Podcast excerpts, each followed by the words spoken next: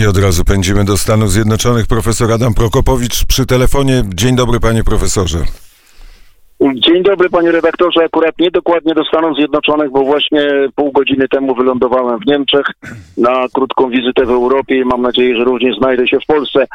Panie redaktorze, jest smutno z tymi wyborami. Jak pan odgrywa te Yellow Submarine Beatlesów, to czasami chciałbym w taką y, łódź podwodną wsiąść i zapomnieć o tym wszystkim, co się dzieje. Y, Mam tylko problem, że prawdopodobnie lewicowy John Lennon by mnie nie wpuścił na pokład. Ale jeśli chodzi o wybory Stanów Zjednoczonych, to pamiętać musimy o tym, że to nie jest dokładnie tak, jak pan był uprzejmy powiedzieć, że za 26 dni będą wybory w Stanach Zjednoczonych. Otóż te wybory w Stanach Zjednoczonych już trwają. Na dzień dzisiejszy zagłosowało już około 5% wyborców, czyli mniej więcej około 7 milionów ludzi. W Stanach Zjednoczonych jest około 245 milionów ludzi, którzy mają 18 lat lub więcej, z czego zarejestrowanych do głosowania jest 160 e, milionów, a głosuje około 140 milionów. W ostatnich wyborach frekwencja wyborcza miała 56%. W porównaniu z frekwencją wyborczą w wyborach prezydenckich w Polsce ostatniej, które wyniosło, o ile pamiętam, około 64%, to jest e, nie tak mało, ale również e, nie tak dużo.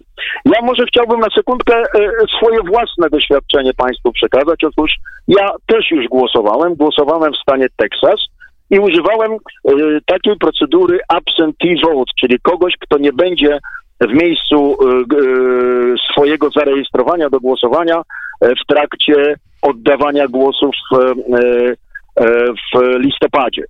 Otóż jest to stosunkowo skomplikowana procedura, która w Stanach Zjednoczonych istnieje od dawna. Trzeba co roku uaktualnić swoje dane, następnie trzeba wystąpić o to i podać przyczynę, dlaczego się nie będzie głosowało w listopadzie, wystąpić o przesłanie kartki wyborczej, następnie tą kartkę wyborczą trzeba z powrotem przesłać w oryginale do komisji wyborczej. I to wszystko trzeba pokwitować swoim własnym podpisem. E, Dlaczego o tym mówię? No bo to jest procedura, która w zasadzie uniemożliwia jakieś, jakiekolwiek przekręty, jeśli chodzi o e, oddawanie, e, oddawanie głosu. Natomiast w wielu Stanach Zjednoczonych tą procedurę uproszczono. To znaczy wysyła się kartki do głosowania na adresy, które nie są sprawdzone. I okazuje się, że na przykład 200-300 tysięcy e, takich przesyłanych głosów trwa, trafia do osób, które nie żyją, przeniosły się, mieszkają zupełnie gdzieś indziej. W związku z tym mamy bardzo duży problem w tej chwili, e, w jaki sposób i czy te wybory w Stanach Zjednoczonych będą rzeczywiście przeprowadzane w sposób e, uczciwy. A jednocześnie znajdują się takie sytuacje, że w niektórych stanach znaleziono już setki tysięcy e, głosów gdzieś wyrzuconych przez jakiegoś e, listonosza, który nie lubił jednego z kandydatów, e, albo gdzieś zagubionych w bardzo dziwny sposób. Także mamy bardzo duży problem i to, o czym mówią zarówno uczciwi demokraci, jak i republikanie, jest rzeczywiście bardzo dużym problemem w Stanach Zjednoczonych na dzień dzisiejszy. Smutno mi jest dlatego, że jeśli patrzę na to wszystko, co się dzieje w tej chwili w Ameryce, to ja naprawdę nie wiem już, kto rządzi największym e, krajem e, na świecie, który powinien być najmocniejszy. No mamy z jednej strony e, panią Pelosi, 80-letnią babcię, która wygraża palcem, jest w zasadzie członkiem klanu politycznego, ponieważ jej ojciec przez wiele lat był albo reprezentantem do kongresu ze stanu Maryland, albo był burmistrzem miasta Baltimore. Jej brat następnie też był burmistrzem miasta Baltimore. To samo jest z panem Bidenem, 77 lat. Facet z New Hampshire, który siedzi już od 47 lat w tych układach tego całego wielkiego, tak nazywanego bagna wasz- waszyngtońskiego. I teraz, jaka jest polityka e, tego, e, co e, mamy ze strony demokratów. Otóż polityka jest taka, że w zasadzie, ponieważ te sondaże są zupełnie dobre z bardzo dziwnych przyczyn na naszą stronę, a to za sekundkę e, e, wytłumaczę, to my po pierwsze nie mówimy, co myślimy, a po drugie kłamiemy na lewo i na prawo, bo i tak tego nikt nie sprawdzi.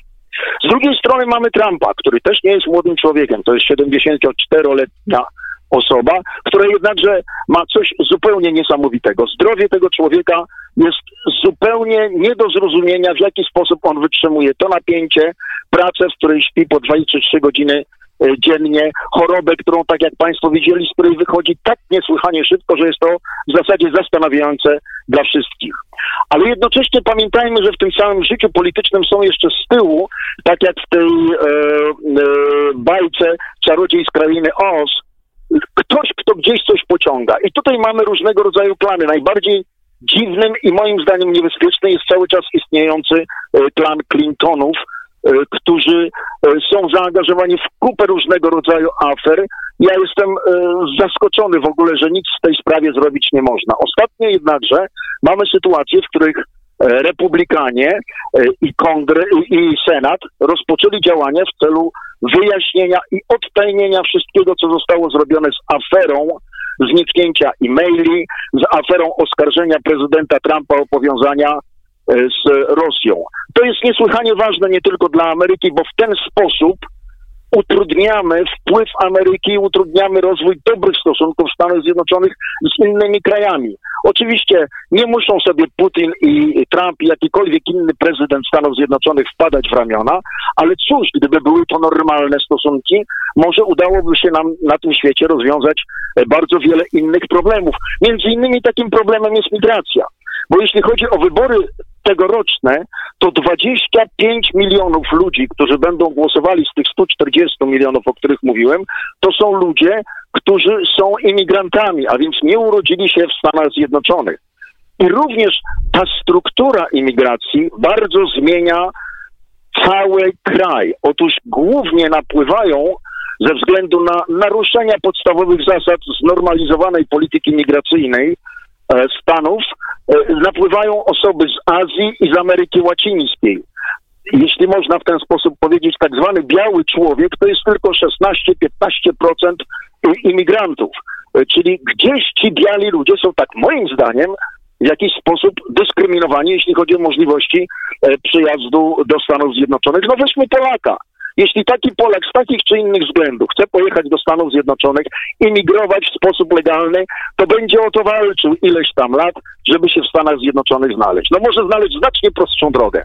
Pojechać do Meksyku i nielegalnie przekroczyć granicę, będzie siedział w Stanach Zjednoczonych i będzie jednym z tych 35 e, milionów ludzi w Stanach, którzy są nielegalnie na terenie tego kraju. Nie wiem, czy to jest dobra polityka y, migracyjna. A więc ten cały system jest bardzo załamany. Cały system, również polityczny, w moim przekonaniu, niestety się e, wali. Mówiliśmy teraz o debatach. No, była jedna debata, była druga debata. Ja się zastanawiam, jaki jest wpływ tych debat na to, w jaki sposób ludzie głosują. Zastanawiam się, czy on nie jest coraz mniejszy. E, sytuacja, popatrzcie Państwo, jak wyglądała pierwsza i druga debata. Jakieś drakońskie ograniczenia czasowe, które uniemożliwiają normalną dyskusję, które uniemożliwiają odpowiedź na kłamstwa jednej strony, na z, e, uaktualnienie informacji, które zostają przez, e, przekazywane. To jest w zasadzie nie to, co my znamy pod pojęciem amerykańskiego brainstorming, czyli e, tej burzy mózgów. Są to tylko takie walki na tak zwane soundbite, czyli komu się uda komuś gdzieś tam coś przełożyć, to z tego wszystkiego się cieszymy. A poza tym istnieje coraz więcej zastrzeżeń do działalności komisji, która została powołana w latach 80. do spraw organizacji debat. Po pierwsze, ta komisja jest w tej chwili opanowana znowuż przez w większości przez osoby o poglądach lewicowych i robi bardzo dziwne e, decyzje. E, między innymi ta druga debata, o której w tej chwili jest poważna walka w Stanach, e, czy ma ona się odbywać w sposób e, twarzą w twarz, czy poprzez komputery, to ta decyzja, ta debata ma być prowadzona przez takiego pana, który był asystentem pana Bidena, który był asystentem senatora Edwarda Kennedy'ego, który w zasadzie doprowadził do upadku politycznego klanu Kennedy, dlatego że E, w pewnym momencie zostawił swoją kochankę w e, zatopionym e, samochodzie. W związku z tym to wszystko zaczyna być bardzo dziwne. Ja, być może to nie jest najlepsze skojarzenie, ale z tym, co widzę, zwłaszcza po ostatniej debacie e, e, Pence-Harris, to przypomina mi się Józef Goebbels, który mówił w ten sposób, że jeśli wynajdziesz wystarczająco duże kłamstwo i będziesz je wielokrotnie powtarzać, to w końcu ludzie w to uwierzą. No i teraz kilka słów na temat tej debaty i co z niej wynika. Pa, wiele spraw tam zostało poruszonych, ale wiele z tych spraw zostało poruszonych już wielokrotnie. No między innymi ta supremacja białego człowieka, to zarzucanie Trumpowi, że on jest właśnie taką osobą, którą, która popiera tą supremację. Proszę Państwa, ile razy można pokazywać nagrania z tego, co w Charlottesville, Virginia powiedział prezydent Trump? Jest to okrutne i wielkie kłamstwo. Prezydent Trump wyraźnie powiedział, że potępia y, białą supremację, ale jednocześnie stwierdza, że w tych demonstracjach po jednej i po drugiej stronie byli normalni ludzie, którzy chcieli protestować. A to się odwraca, czyli metoda Goebbelsowska. Bardzo istotną rzeczą, którą zobaczyłem podczas tej debaty, to jest, że ktoś wreszcie mógł w tym kraju po iluś miesiącach rozrób w różnych miejscach powiedzieć, proszę Państwa, policja w Stanach Zjednoczonych nie jest rasistowska. Są elementy, które oczywiście zawsze w każdej grupie można, y, y, można krytykować, które zachowują się w sposób nieodpowiedni. Ale to są ludzie, którzy ryzykują swoje własne życie, żeby w tym kraju było bezpiecznie. To jest duża odwaga w obecnej sytuacji politycznej w Stanach Zjednoczonych. Jeśli chodzi o ekonomię, wyraźnie widać różnicę w programach ekonomicznych Partii Republikańskiej i Partii Demokratycznej. Jeśli ktoś podczas takiej debaty przed wyborami mówi, że podniesie podatki w tak kolosalny sposób, e, w jaki chcą to zrobić demokraci, to mamy bardzo duży e, problem. Ale na czym polega ta cała walka? Poza tym, że ktoś chce podnieść podatki, to przypomnijmy sobie, co zrobił pan prezydent Trump. Otóż pan prezydent Trump, obniżając te podatki, między innymi zrobił bardzo istotną rzecz. To znaczy uniemożliwił on odpisywanie od podatku federalnego podatków stanowych. Co to oznacza? Że na tym stracili obywatele w tych stanach, w których podatki stanowe są duże, albo nawet bardzo duże. Są to zwykle stany na zachodnim wybrzeżu i na wschodnim wybrzeżu. I prawda jest taka, że duża część z tych osób w tych stanach płaci więcej podatków przy reformie Trumpa niż przed reformą Trumpa. Dlaczego? Dlatego, że ich stany są zarządzane okropnie. Te stany zarządzane przez demokratów wydają pieniądze na lewo i na prawo, nie licząc się z tym, że gdzieś musi być przychód, żeby to wydać. Skoro tego przychodu nie ma, no to podnosi się podatki. Czyli z jednej strony w krótkim okresie czasu pan prezydent Trump w jakiś sposób ukarał te stany albo spowodował, że obywatele płacą więcej podatków, ale w drugim, w, z drugiego punktu widzenia być może spowoduje to, że gubernatorzy tych stanów zaczną wreszcie myśleć w sposób ekonomiczny, czyli w sposób amerykański.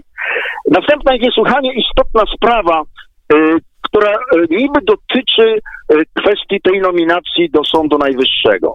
Bo demokraci wymyślili sobie w ten sposób.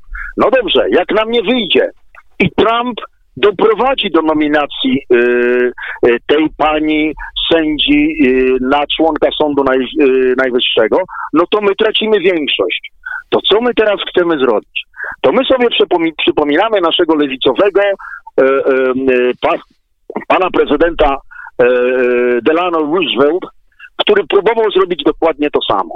A więc próbował on obejść y, konstytucję Stanów Zjednoczonych w ten sposób, żeby kongres podjął decyzję, że nie będzie dziewięciu sędziów, tylko może dziesięciu, może jedenastu, może dwunastu i wtedy, jeśli my będziemy mieli większość, to my sobie nominujemy następnych trzech, czterech i ta nominacja w tej chwili nie będzie miała e, żadnego znaczenia. Dąży to wszystko w moim przekonaniu do próby przez Partię Demokratyczną stworzenia nowego systemu władzy w Stanach Zjednoczonych, bardzo przypominającego mi system władzy w Związku Radzieckim. System oparty o jedną partię. Bo między innymi w tym kierunku idą próby dołączenia nowych stanów do Stanów Zjednoczonych. To są tak dziwne działania, żeby osiągnąć cele polityczne, że ja jestem bardzo zadziwiony, że obywatele Stanów Zjednoczonych tego wszystkiego e, nie widzą. Następną istotną sprawą, która była poruszona podczas tej debaty i która również ma wpływ na to, co e, robicie Państwo w Europie, czy robi się w innych e, częściach świata. Otóż to przejęcie sprawami środowiskowymi. Sprawy środowiskowe są niesłychanie ważne. Należy o tym myśleć. Klimat się z różnych względów zmienia, ale trzeba również pamiętać o tym, że w związku z tym są pewne koszty.